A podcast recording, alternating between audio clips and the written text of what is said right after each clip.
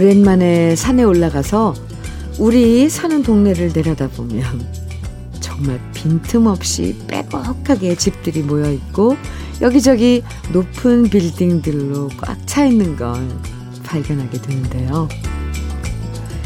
저 좁은 세상에 왜 그렇게 아웅다웅하고 살고 있는지 산에서 내려다보면 참 부질없다 싶을 때가 많아요.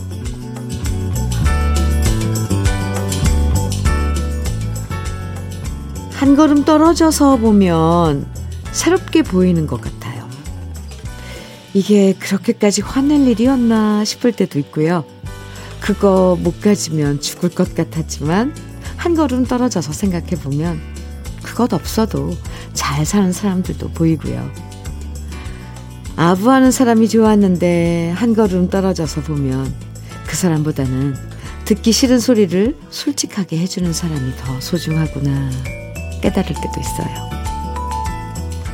한 걸음 떨어져서 나를 바라보는 관조의 여유.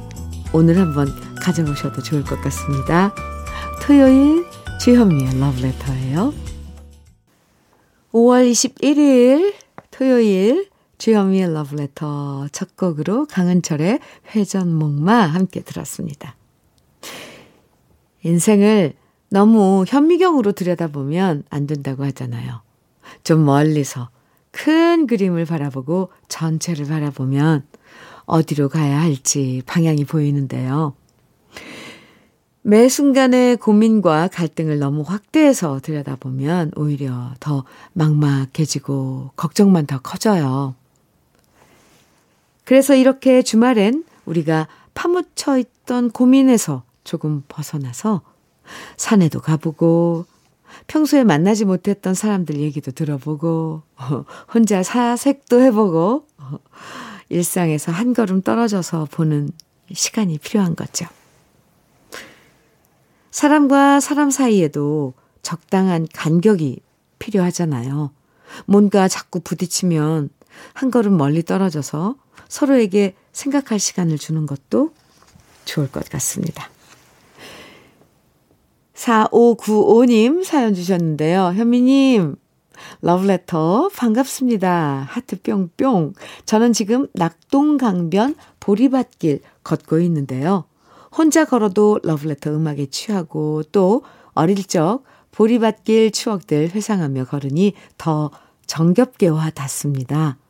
언 45년 전 국민학교 시절 하굣길에 보리 깐부기로 짓궂게 장난치던 개구쟁이 동네 머스마 친구들도 새삼 그리운 아침입니다. 이렇게 멀리서 낙동강변 어, 보리밭길을 걷고 계신 4595님께서 음, 추억도 보내주시고 네 이렇게 인사 보내주셨네요. 반갑습니다. 4595님 여유로운 시간일 것 같아요.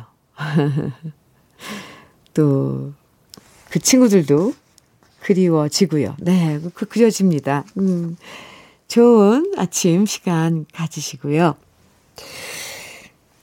이번에는 0985님의 신청곡, 민혜경의 보고 싶은 얼굴, 그리고 정윤성님의 신청곡, 도시 아이들의 텔레파시 두 곡 띄워드릴게요. 민혜경의 보고 싶은 얼굴, 도시 아이들의 텔레파시 두 곡 이어서 듣고 왔습니다. 박재홍님 사연 주셨죠?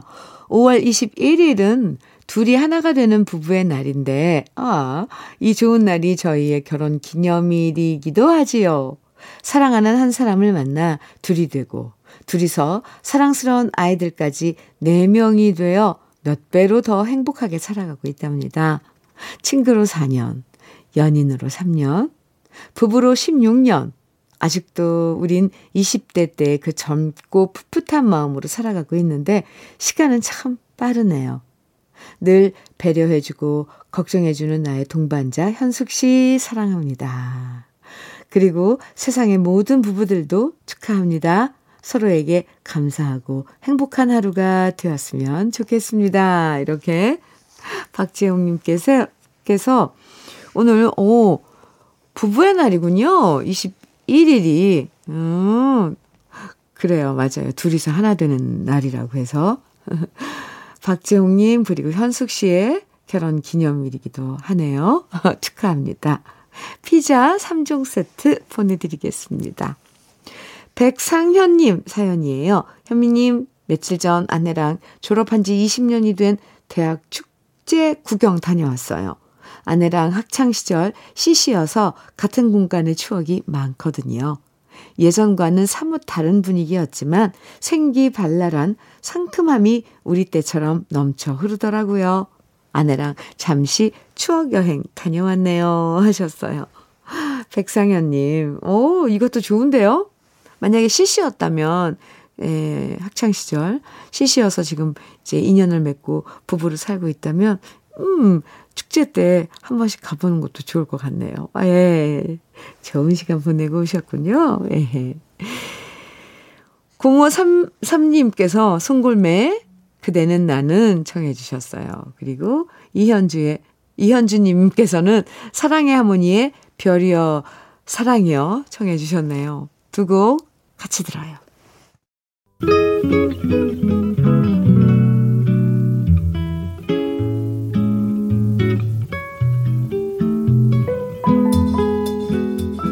마음에 스며드는 느낌 한 스푼. 오늘은 피천득 시인의 노젓는 소리입니다.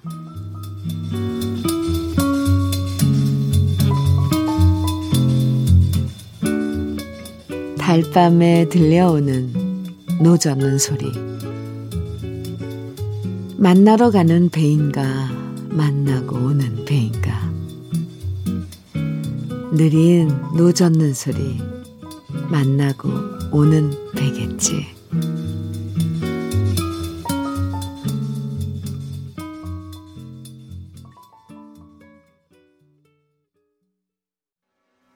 느낌 한 스푼에 이어서 들으신 곡은 정태춘의 떠나가는 배였습니다. 오늘 느낌 한 스푼은요, 피천득 시인의 노젓는 소리라는 짧은 시를 소개해 드렸는데요. 고즈넉한 달밤에 노젓는 소리만 듣고서 저 사람이 누굴 만나러 가는 길인지 아니면 만나고 오는 건지 그 노젓는 소리만 소리의 속도만 듣고 듣고서도 알아차리는 거잖아요. 그리운 사람 만나러 갈 땐 노젓는 소리가 빨라질 거고 이미 만나고 돌아오는 길엔 아쉬움에 노젓는 소리가 느려질 거고 이 단 여섯 줄의 시인데도요. 그리운 사람 만나고 돌아오는 길에 아쉬움을 이렇게 표현할 수 있다니 참 이래서 시인들에게 감탄하게 됩니다. 아마 오늘도 그리운 사람 만나러 가는 분들의 발걸음은 아주 빠르겠죠? 어, 그만큼 또, 어, 좋은 시간 많이 가지고 천천히 돌아오세요. 0698님, 노고지리의 찻잔 청해 주셨어요. 그리고 3632님께서는 블랙테트라의 구름과 나 청해 주셨네요. 두 곡 이어드려요. 와, 박수 소리. 네. 블랙테트라의 구름과 나 들으셨고요. 그 전에는 노고지리의 찻잔이었습니다. 두 곡 듣고 왔어요. KBS 해피 FM 주현미의 러브레터 오늘 토요일 함께 하고 계십니다. 음, 0830님 사연입니다. 주현미님, 여긴 부산인데요. 오늘 그림하는 친구들이랑 통영 1박 여행 가요. 모처럼 여행이라 많이 설레이는데 어딜 가려니 반찬, 빨래 등등 뭐 일이 해놓고 가야 하는 게 많을까요? 휴, 그래도 신나고 신납니다. 왜 어디 놀러 가려면 집도 막 치우고 그러 기운이 나요 또 그러고 이제 어 놀러 간다는데 생각이 집중이 되니까 지금 하고 있는 일은 그냥 막 날아다니면서 할 수 있는 거죠. 그리고 괜히 일도 찾아서 하게 되고요. 괜히 뭐 신발장도 청소해 놓고 뭔가 현관도 깨끗이 정리해 놓고 아, 왜 그럴까요? 반찬도 해놔야 되고 빨래도 깨끗이 해놔야 되고 어 맞습니다. 그런데 그렇게 다 해놓고 가야지 왜 여행 가서 마음 편히 뭐 걱정 안 하고 푹 즐기다 오는 거잖아요. 038, 0830님. 네. 잘 다녀오세요. 친구분들이랑. 음. 8258님께서는요, 현미 씨, 모내기가 한창입니다. 여긴 경북 군위예요. 군위예요. 눈코 뜰 새 없이 바쁘지만 찔레꽃 향이 힘들고 지친 손뭉치 같은 저를 잠시 쉬어가면서 일하라고 은은한 내용을 혼신을 다해 보내주고 있네요. 나에게 보약 같은 찔레꽃 향을 맡으니 시인이 된 것 같네요. 어릴 적엔 찔레꽃 꺾어서 맛있게 먹었는데 그 기억도 납니다. 아, 8258님, 저도요, 이렇게, 이, 보내주신 사연 읽으면서, 어, 정말 시 같다 그랬는데, 시인이 되네요. 참, 어쩔 수 없이. 찔레꽃. 아, 찔레꽃도, 어, 먹을 수 있나요? 저도 이렇게 산책길에 보면 요즘 찔레꽃이 피어 있는데, 향기만 맡아요. 한번 먹어봐야겠네요. 좋은 정보입니다. 8258님, 힘내시고요. 아, 지금 모내기 한창이고 농사일 바쁠 시간, 시기인데 얼마나 힘드세요. 몸이 손뭉치 같다고 표현해 주셨는데 갑자기 안쓰러워졌어요. 8258님께 아이스 커피 보내드리겠습니다. 6264님, 김상희의 나 외롭지 않네 청해 주셨고요. 이선미님께서는 김지혜의 밤 깊은 서초동 청해 주셨어요. 두 곡 같이 들어요. 주현미의 러브레터 1부 마칠 시간입니다. 1부 끝곡으로요. 김성균님께서 신청해 주신 임현정의 그 여자의 마스카라 아, 듣고요. 잠시 후 2부에서 만나요.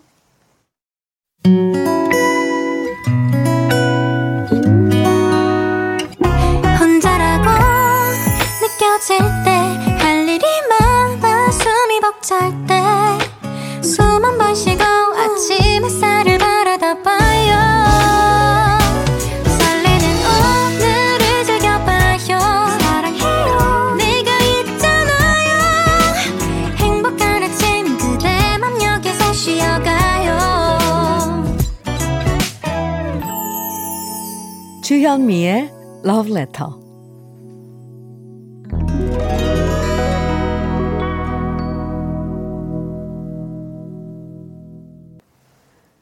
주현미의 러브레터 토요일 토요일 2부에선요. 우리들의 그리운 추억과 노래들을 만나보는 시간 꺼내들어요. 함께 하는데요. 그 전에 잠깐 러브레터에서 드리는 선물 소개해 드릴게요. 몽뜨 화덕 피자에서 피자 3종 세트 하남 동네 복국에서 밀키트 복요리 3종 세트. 여성 갱년기엔 휴바이오 더 아름퀸에서 갱년기 영양제, 주름 개선 화장품 선경 코스메디에서 바르는 닥터 앤 톡스 크림, 엑스38에서 바르는 보스웰리아, 전통차 전문기업 꽃샘 식품에서 봄비더 진한 홍삼차, 겨울을 기다리는 어부김에서 지주식 곱창 조미김 세트, 욕실 문화를 선도하는 때르미오에서 떼술술 떼장갑과 비누, 어르신 명품 지팡이 디디미에서 안전한 산발 지팡이, 밥상 위의 보약, 또 오리에서 오리 백숙 밀키트, 60년 전통 한일 스텐레스에서 쿡웨어 3종 세트, 한독 화장품에서 여성용 화장품 세트, 원용덕 의성 흑마늘 영농조합 법인에서 흑마늘 진액, 주식회사 한빛코리아에서 헤어 어게인 모발라 5종 세트, 판촉물 전문 그룹 기프코, 기프코에서 KF94 마스크, 명란계의 명품 김태환 명란젓에서 고급 명란젓, 건강한 기업 HM에서 장건강식품 속편 하나로 동안 피부의 비밀 예담 윤빛에서 골드 스킨케어 세트, 우리 집 물 깨끗하게 어스텐에서 수도 여과기를 드립니다.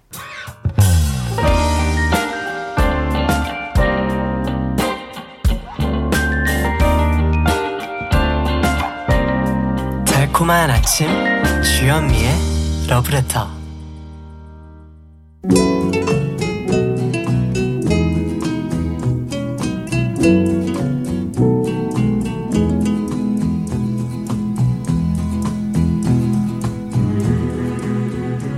그리운 추억과 노래를 다시 꺼내서 만나봅니다.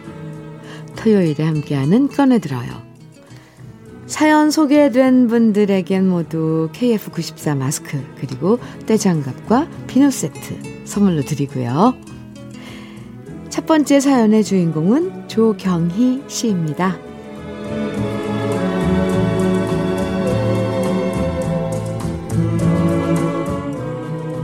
요즘엔 환갑에 잔치하는 일이 별로 없잖아요.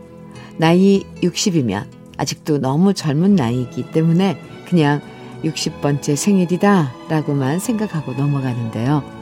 제가 어릴 땐 환갑이 되면 온 동네 잔치가 벌어졌던 기억이 나요. 우리 할아버지가 환갑을 맞으셨을 때 잔치 벌였던 기억은 아직도 생생한데요. 그때 우리 집에 아주 마당이 넓었거든요. 할아버지가 환갑이라고 엄마를 비롯해서 고모들도 총 출동해서 음식 만드느라 정신이 없었고요. 저는 저 많은 음식들을 해서 도대체 누가 다 먹을까 걱정하면서도 엄마가 만든 음식들을 몰래 몰래 먹는 재미가 쏠쏠했답니다. 그러다 시간이 되면 그 넓은 마당에 돗자리 깔고 상들이 쫙 펼쳐졌고 그 위에 흰 전지를 덮은 다음 상마다 며칠 동안 만든 잔치 음식들을 나르느라 정신이 없었답니다. 그 당시 8살이었던 저까지도 음식 나르는데 힘을 보태야만 했죠. 그리고 상차림이 끝나면 온 동네 주민들이 우리 집 마당으로 초대돼서 왔는데요. 그렇게 동네 주민들이 음식과 막걸리를 드시면 우리 집에서 따로 초빙한 밴드분들이 등장했답니다. 그 옛날엔 노래방 기계가 없어서요. 이렇게 특별한 잔칫날에는 밴드 분들이 나타나서 연주를 해주셨거든요. 밴드가 연주를 멋지게 잘하면 어르신들이 노래 한 곡당 돈을 바구니에 넣었던 기억이 나는데요. 약주 한 잔 드신 우리 할아버지가 일어나서 신나게 노래를 부르셨는데 그때 부르셨던 노래의 멜로디는 아직도 생각난답니다. 나를 나를 나를 두고 산 넘어 가시더니 그땐 그 노래가 무슨 노래인지 몰랐는데 나중에 그 곡이 김훈의 나를 두고 아리랑이라는 것을 알았네요. 그렇게 할아버지가 신나게 노래하시면 우리 식구들도 마이크 잡고 한 곡씩을 돌아가며 불렀는데요. 우리 집안에서 가장 잘생긴 고모부가 돌아와요 부산항해를 불렀고 너무 잘 부르니까 노래가 끝나자마자 동네 사람들이 모두 앵콜 앵콜을 외쳤던 기억이 납니다. 그리고 그 다음엔 흥 많은 고모가 한복을 입고서 이은아의 밤차를 부르셨고요. 저까지도 괜히 신나서 고모가 노래하는 동안 고모 앞에서 흔들흔들 엉덩이를 이리저리 흔들며 손가락으로 하늘을 찌르며 춤췄던 기억이 납니다. 그럼 흥 많은 동네 주민들 몇 분도 일어나서 같이 춤을 추셨죠. 요즘엔 이렇게 동네 사람들 다 모여서 잔치하는 일이 없잖아요. 옆에 누가 사는지도 모르는 요즘. 아직도 그때 동네 잔치가 선명하게 기억나는 걸 보면 지금은 안 계신 할아버지의 환갑잔치도 저의 소중한 추억이 된 것 같습니다. 그래서 유독 기억에 남는 노래 세 곡 꺼내서 듣고 싶어요. 김은의 나를 두고 하리랑 조용필의 돌아와요 부산항에 이은아의 밤차 현미 언니가 들려주실래요? 옛날엔 동네 잔치 참 많이 했었죠. 동네 사람들이 한 식구나 다름없어서. 한 집에 경사가 있으면 온 동네에 떡 돌리고 뭐 돼지 한 마리 잡아서 막걸리 한 잔씩 돌려가면서 북적북적 마당에 잔치판이 벌어졌었잖아요.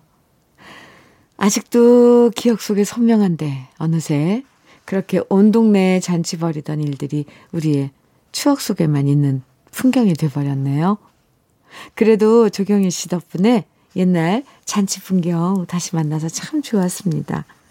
사연 보내주신 조경희 씨에게 선물 보내드리고요. 그럼 꺼내들어요. 두 번째 주인공 김병훈 씨 사연 만나봅니다.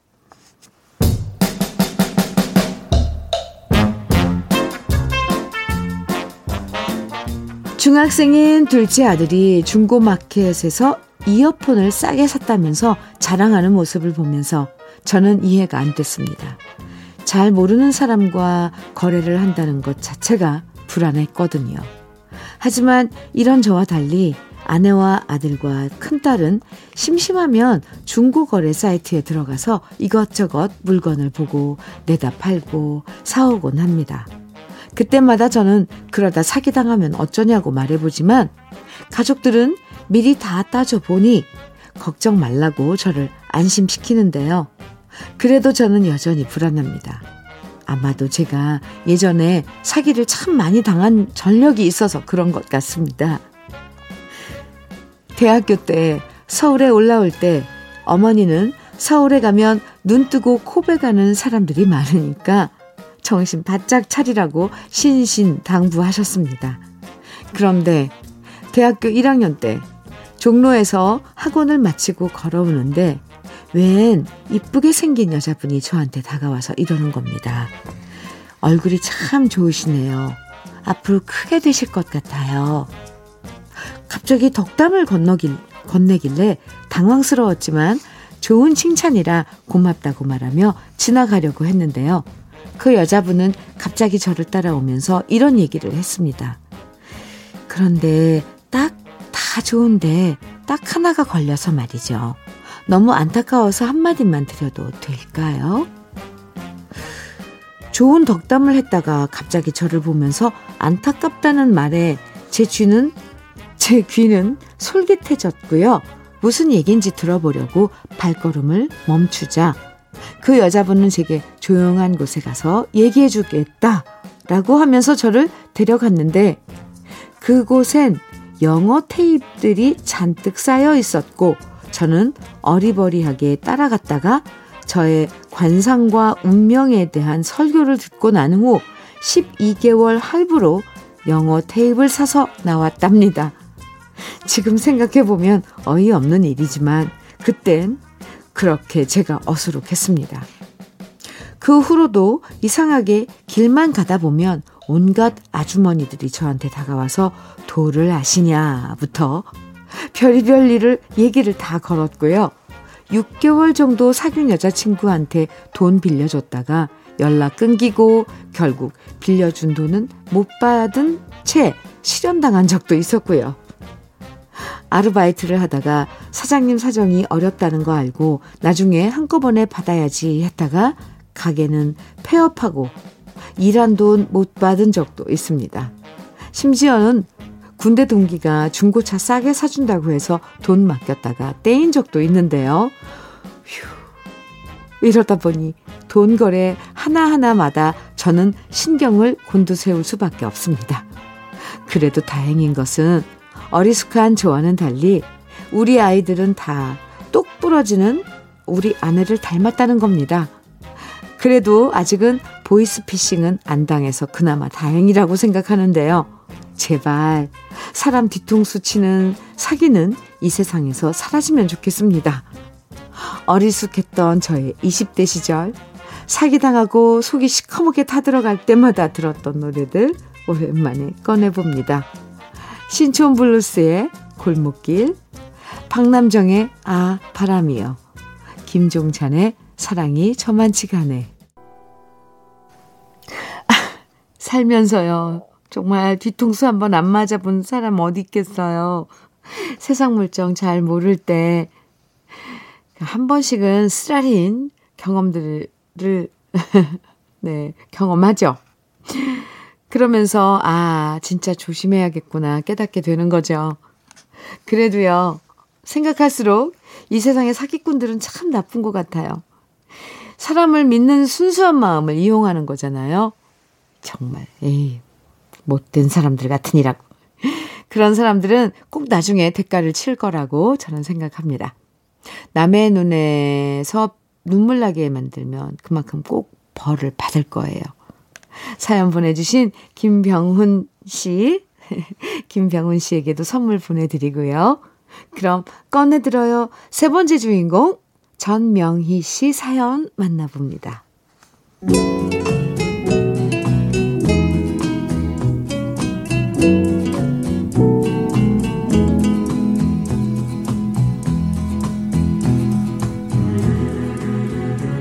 아주 오래전 우리 집은 무척이나 가난했습니다.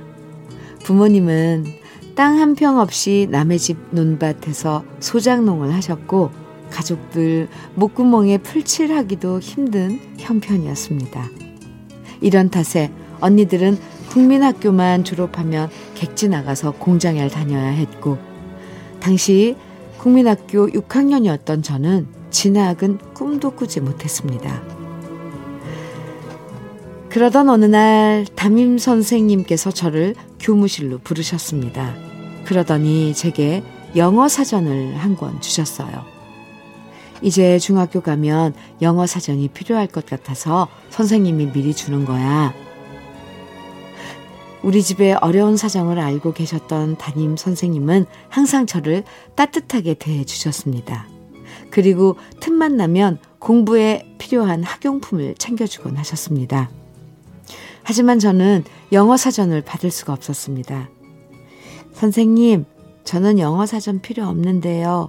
저 중학교 못 가거든요. 깜짝 놀라시는 선생님께 저는 집안 사정 이야기를 했고요.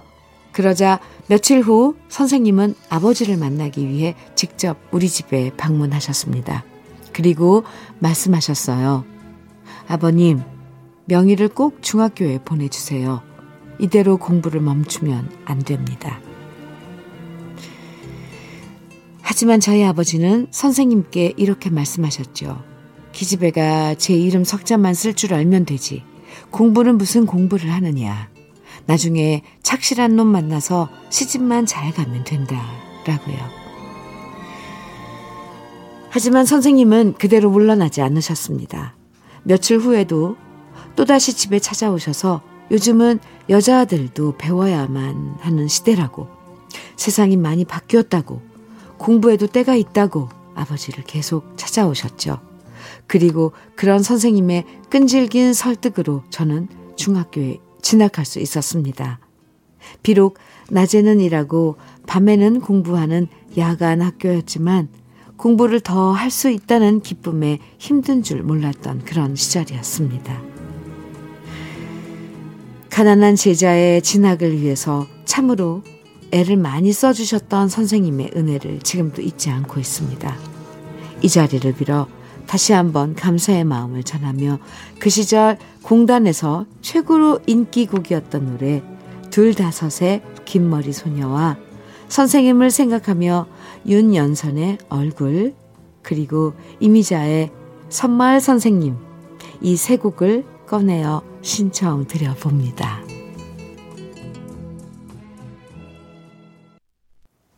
인생에 있어서 정말 두고두고 감사드릴 귀한 분들이 있죠. 전명희님께겐 6학년 때 담임 선생님이 바로 그렇게 귀한 분이셨네요. 완고한 아버님을 설득해서 계속 공부할 수 있도록 도와주신 선생님. 저까지도 감사해집니다. 그 옛날에도 그랬듯이 요즘에도 이렇게 단지 공부만 가르치는 선생님 말고요. 아이의 미래를 생각해 주시는 선생님들이 많으실 텐데요. 다시 한번 감사드린다는 말씀 꼭 전하고 싶네요. 사연 보내주신 전명희님에게도 선물 보내드리고요. 여러분의 추억과 오랜만에 꺼내 듣고 싶은 그 시절의 노래들 러브레터 홈페이지 꺼내들어요 게시판에 남겨주시면 이렇게 소개해드리고 선물도 드리니까요. 사연 많이 보내주세요. 주여미의 러브레터 이제 마칠 시간인데요. 오늘 토요일 끝곡으로 심수봉의 백만송이 장미 함께 들어요. 토요일 행복한 시간 보내세요. 지금까지 러브레터 주여미였습니다.